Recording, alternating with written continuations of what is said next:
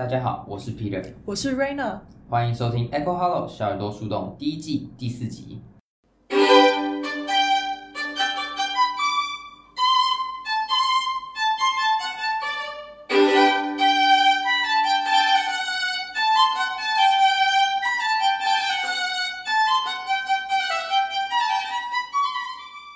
欢迎收听 Echo Hollow 小耳朵树洞，我们希望透过轻松浅显的方式，带大家吸收书中想要传达的理念，以及他们对于我们日常生活能带来什么样的影响。除此之外，我们也希望能打造一个平台，让爱看书、听书的大家互相交流，一同成长。Peter， 你最近过得怎么样？这样子问我就不客气了哦。我想说开场闲聊一下嘛。啊，是这样吗 ？OK， 其实我最近这一阵子吧，都在忙着做一个个股分析报告，然后我一直做到昨天晚上深夜才交出去。对，做那么久。对啊，但是其实我觉得交出去之后还没结束。因为我交出去之后，我就会一直回想说，哦，我是不是可以再多做一点点，或是我可以再看过一遍啊，然后再校正一次啊，然后就是感觉我可以再更努力。感觉你也是一个很拼的人，但这样听起来有点过度努力吗？点题了是不是？对，直接切到我们的题目。好，我们今天要跟大家介绍的书呢，就叫做《过度努力》。其实我也花了蛮多时间在想要怎么介绍这本书，我觉得它是一本对我来讲还蛮重要的一本书，因为它碰到了蛮多人内心里面蛮私密的脆弱，然后可能常常自己要消化的一本书，所以就会说它是一本很沉重但同时又有点治愈的书。我觉得这本书很棒，就是说因为其实很多人平时就会回避然后正视那些痛苦这样，然后会把注意力呢转换到努力上啊，努力不管是工作啊，努力扮演好自己在生活中各个群体的角色啊。我觉得过度努力是一个非常常发生的事情。对，而且作者也和我们说到说，每一个过度努力的人呢，可能心里面都是受了伤的。像我们讲到，他可能是回避正视一些在生活中或是在过去的经历中很潜藏着的痛苦，然后在这之后以为我们努力就可以让自己不再受伤了，但这样子一直过度努力就停不下来了。我记得你跟我说你看这本书非常有共鸣，对不对？对，我看完的时候，我根本就是哭着看完的。我在看到后半段以后就觉得，我的眼泪停不下来，然后就一直流。对，等一下也可以分享说，就是是什么样子的点，就是戳到我，让我大哭的。OK， 那等一下期待你的分享。可以。那接下来我们也想要花一点时间介绍一下这本书的作者，叫做周慕姿。那他是一个很知名的諮商心理师还有作家，有另一本在前几年出版的书叫做《情绪勒索》，也是一本蛮畅销的心理书籍。我觉得更有趣的是想和大家分享，他竟然是一个重金属乐团叫做横途三月的主唱。哇，太酷了吧。我觉得超酷的，就感觉他也是一个很斜杠的人嘛。我就有去看一下，他们那个乐团确实现在也还是有在活跃，也有出新歌，还去比利时参加过重金属的音乐季。真的假的？我就觉得这个作者呢，也是一个很值得我们学习的榜样嘛，就是如何斜杠在生活还有工作中取得一个平衡，让不同角色都可以出现在自己的生活里面。而且我觉得以他这样子斜杠的，还有如何在工作中维持平衡其实他真的是算是最适合不过来写这一个过度努力的书吗？没错。那这本书其实也与一般的心理书籍蛮不一样的，因为它是透过一个諮商对谈的方式，去了解8个在不同成长背景底下的个案，他们埋藏在心里面的那些不安，所以会感觉这本书其实蛮像是一个作者自己在做自己諮商个案的记录嘛。我们好像是一个从第三者的角度去看待那些心理过程还有转换成的文字，而且作者又十分细腻的去描述那些心境啊还有情绪的转折，所以就会在阅读这本书的时候感觉，其实我不一定是这8个主角中的哪一个人，可是又会发现那些很零零碎碎很细小的一部分的我就藏在那8个主角里面。嗯嗯，那其实给大家一个概念哈，其实这书中就有像刚才 Rayna 说有8个不同的人物，那其中第一个就是一个购物成瘾的女生，那再来就是一个恐慌症发作的跨国企业高阶主管啊，还有一个是焦虑又忧郁的不犯错小姐，然后再来一个是与妻子疏离的固执又很硬的先生等等。对，所以他其实所谈到的话题啊，就涵盖了蛮多，例如焦虑、恐慌、忧郁、暴食、愤怒，或是关系疏离、购物成瘾等等等等。所以其实在这么多不同的话题里面，可能看到身旁熟悉的影子，也有可能看到部分的自己也好，所以都会让我感觉在阅读的过程中感触蛮深的。嗯 OK， 那我觉得我们接下来就可以讲到今天一个大主题哦，就是说每个过度呢都是伤的证明哦。它就是这本书里面算是一个 highlight 的句子嘛，过度努力，所以每个过度都是伤的证明。其实这就让我联想到一个在书中里面有提到的过度努力的征兆，就是怎么样的人算是过度努力呢？其中一个可能是当别人说啊你太努力的时候，但可能你自己觉得还好，但当然这可能就只是其中一个面向。透过刚才讲的那个状况，我又联想到一个词叫做冒牌者症候群。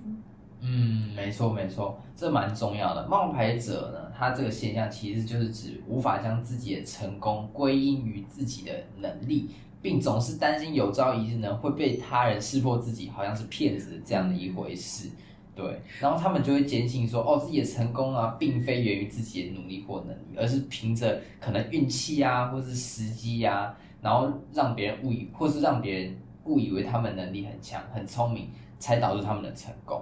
对，我其实那时候读到这冒牌者症候群的时候，就觉得天哪，这其实就是我哎，因为我感觉我自己也是一个，可能在生活中或是在生活圈里面有朋友或是家人长辈称赞我说觉得就是 Rayna 就是还蛮厉害的，还蛮不错，但我其实都会感觉到更多的压力，或是觉得我要更努力去做。那为什么呢？就也是因为我觉得我不配得那些努力，或是我觉得他们看到了一个假的我，所以才觉得我很厉害。那我其实不好意思打岔，但是我其实觉得我不太认同，因为我真的觉得你蛮厉害的。更多压力了，是不是？要更有压力，那我可能就要更努力了。我也不知道。对啊，就是其实书中要讲一点，就是说，即使现实环境中的证据指明说，比如说 Rayna 确实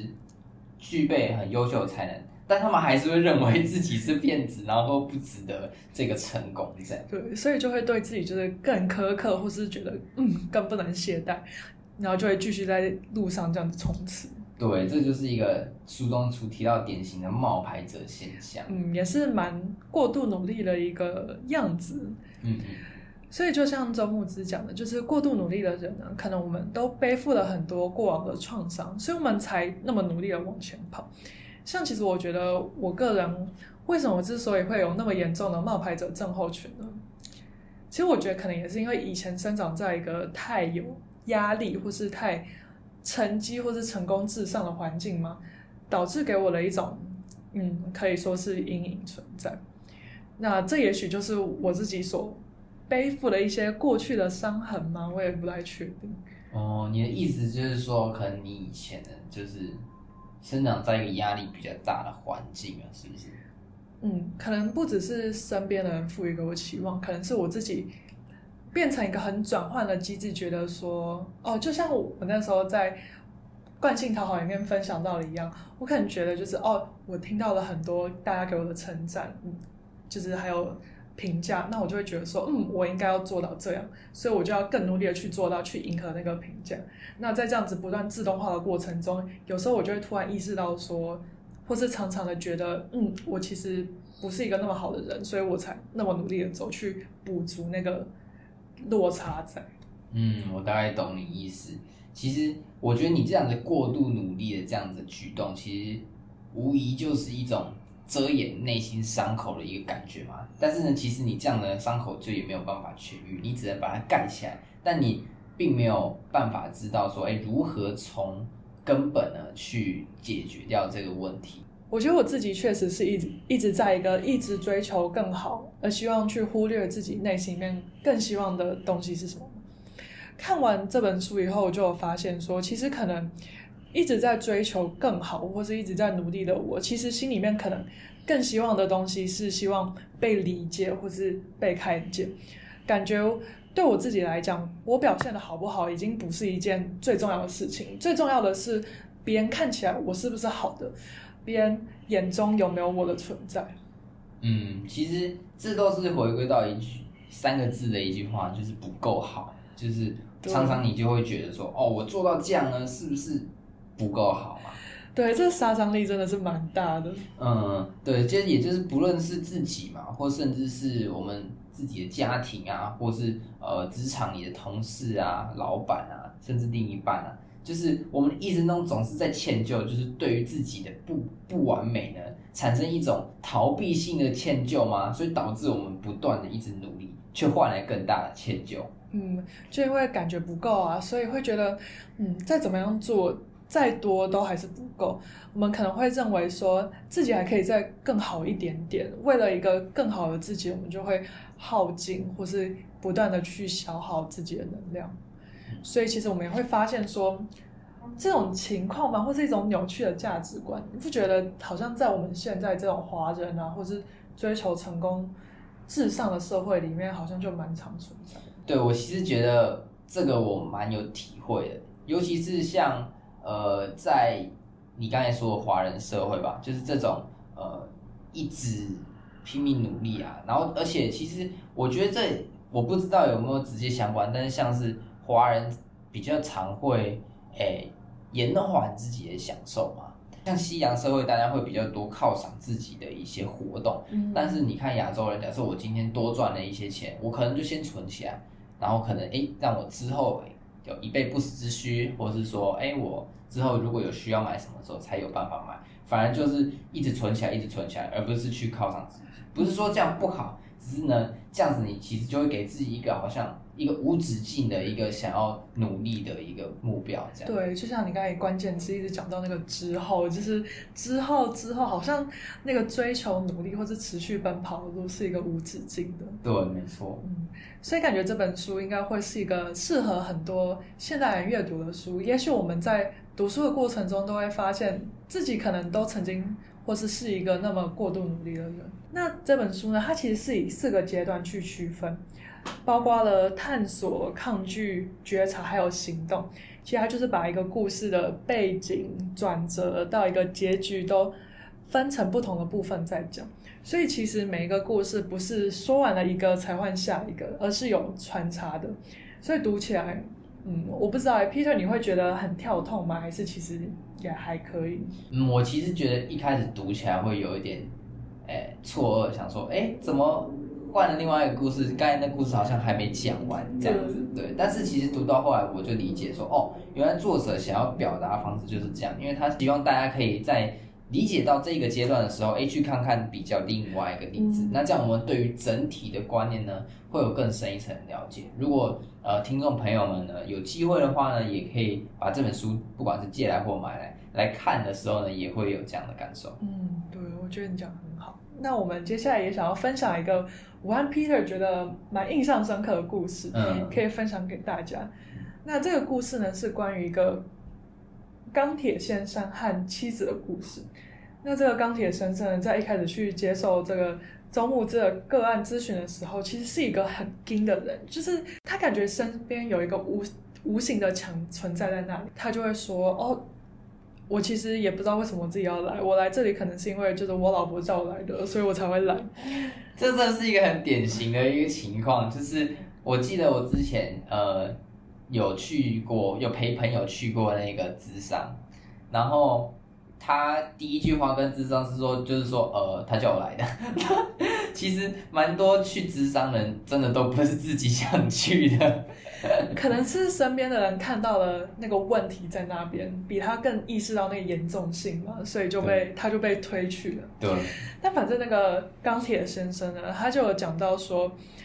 他其实觉得自己不需要任何人，所以同理他不知道为什么自己要来到这个地方。那在第一次会谈的过程中，其实就可以感觉到周牧之好像蛮挫折的嘛，因为感觉他还是突破不了那个钢铁先生的那道墙，所以没有办法去接近他。可是我感觉作者还是一个非常非常有同理心的人，就他还是用一个很有耐心的方式去询问他问题，想要去好好的了解他。那到后来的时候，他和妻子一起去咨商的时候也发现就是妻子，那到后来他第二次和妻子一起来咨商以后，就也发现了一个妻子喝酒的矛盾。那这件事怎么变成一个矛盾呢？就留给我们的观众朋友自己去阅读来看看了。那总而言之，就是在这个矛盾的底下，肯定就会发生很多的冲突啊，或是爆炸，还有崩溃。那我觉得在阅读的过程中，就会发现作者真的是用很同理的方式去解释每一个情绪的转折心境，他并没有去偏向于故事中的某一个角色的立场或是想法，但他是用一个很中立的态度去看待这些关系的错综复杂，还有每一个背负伤的人。没错，因为其实有时候情绪它就会变得太过复杂，然后太过难以承受这样子，所以有时候我们就会不知道该怎么样处理。那像钢铁先生的情况，可能就会比较倾向于逃避的一个情况，就是用一个他自己最习惯的方式，然后把情绪隔绝，然后把自己关起来，只要别人碰不到自己呢，他自己也不用出去，他自己就做自己该做的事啊，行尸走肉，毫无感觉的过生活，日复一日这样。其实我觉得他的这个情况我也蛮能体会的，因为真的你压力大到一定的程度的时候，你其实就会试图去无视它，就当作没有这么一回事。就像刚才 Rayna 可能前面有提到一种不期待然后就没有伤害的一个情况，我其实觉得这个真的是非常典型。因为当我之前有一段时间也是这样子的想法，就是说我如果本来就不期待这个生活能多么有趣的话，我每天感受到这样子的压力，我也不觉得很感受到伤害啊，就这样啊，就是日复一日的，我就做我该做的事情，把事情做完就对了。所以我觉得作者真的蛮厉害的，就是他如何透过咨商的过程中去让他再慢慢感觉到身边的情绪还有人的起伏波动，那又如何带着他去感受到自己最根本的害怕受伤、脆弱还有压力。而且在这个时候，我觉得那个咨商过程也蛮厉害的，就是不只是同时让钢铁先生意识到自己心里面的脆弱，他同时也让那个妻子去意识到，原来我的先生是遭遇了这些困难、这些挫折。所以不只是在治愈钢铁先生这个人，同时也是治愈了他们两个之间的关系。我就觉得就是很感人嘛。没错。其实我蛮能够理解的，虽然我们现在没有自己创造一个家庭，但是呢，还是很能够体会，就是如果我看到我另一半是在这样子一个被自己隔绝吗？压抑的中，对，然后被自己的可能害怕受伤啊，或者是一种很脆弱的心态所关起来的这样子一个状况的话，其实两个人啊，甚至整个家庭都会有被笼罩在一个比较低沉的氛围之下。我印象很深刻，就是在后面的时候，那个先生终于讲出他内心的害怕，就是觉得自己大概是一个没能力幸福的人吧，好不容易有了一个不错的家庭，太太小孩都很好，但我又没有能力，又搞砸了。听到这句话的时候就觉得很想哭，可是更想哭的是那个妻子好像就握着那个先生的手，然后让他知道说，就是我在这里，然后我愿意陪你去触碰或是面对那个伤痕。我觉得这个桥段真的很感人，因为有时候真的很需要，就是身边的人简单的说一句，就是没关系，我在，我不介意，就是你怎么样想，就是你没有必要这样给自己压力。我其实觉得这样简单的一段话，真的就是帮助很大。而且我也理解到说，从这个故事发现到说，我们以前可能有时候会以为说亲密关系之间最需要的就是那些火花或者幸福甜蜜的部分，但其实我们没有发现的，最能够加深彼此情感的，反而不是那些很稀松平常的可能照顾啊，或是物质上的给予等等，反而是那些波折起伏，我们愿意去看到彼此的脆弱，愿意去接纳彼此，那这好像才是关系里面最珍贵的部分嘛，因为我们都赤裸裸的呈现在彼此的面前，又愿意去接纳对方，然后陪伴对方走过那一段路。嗯，没错，我其实觉得最亲密的关系其实是心灵上的一个连接，而不是可能我们所理解到可能生理上或是肢体上的，因为其实人是一个就是思想的动物嘛，就是我觉得最深层最内心的东西才是我们最私密的东西，而不是可能我们物理上的嘛，对不对？所以我觉得在像 Rayna 刚才说的就很对，我觉得在一段关系中最珍贵就是我们能够看到对方内心的想法，然后我们能够进行交流。嗯，而且我在阅读这些故事的过程中就发现说，我们读这本书可能不只是被谘商或是被作者治愈的那个角色，我们可能同时就只是单纯的欣赏那些个案的发生还有故事，也可以从那些故事上得到不少的感动还有启发。因为我觉得每一个周牧之写下来的故事都是非常的感人而且很深刻的。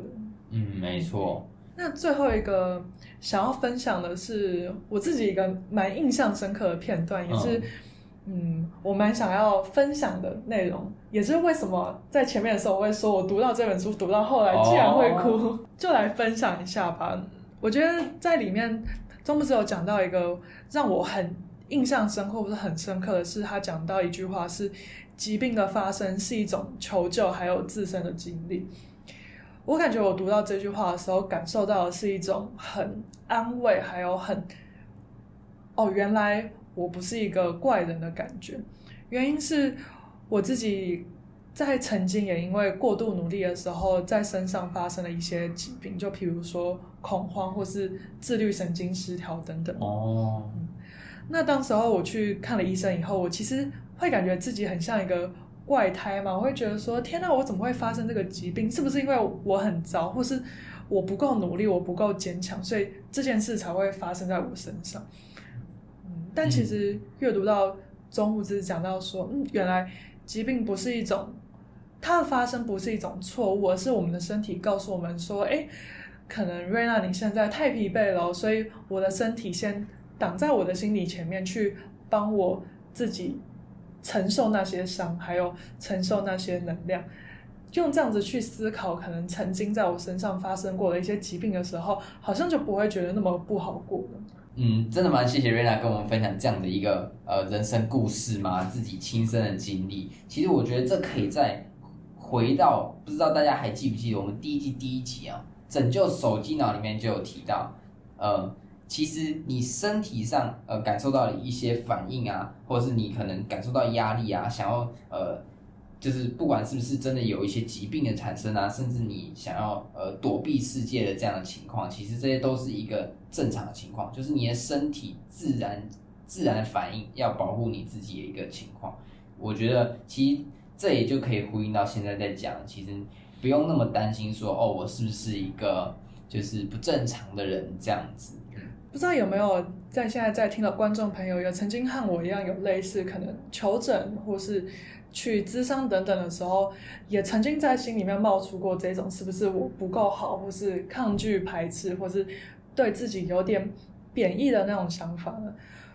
我觉得这些都是蛮正常也是很难以抑制的情绪产生，但也许在那些情绪产生的时候，我们也可以告诉自己说没有关系，这也许也是我们身体给我们的另一种祝福或是另一种保护，让我们发现说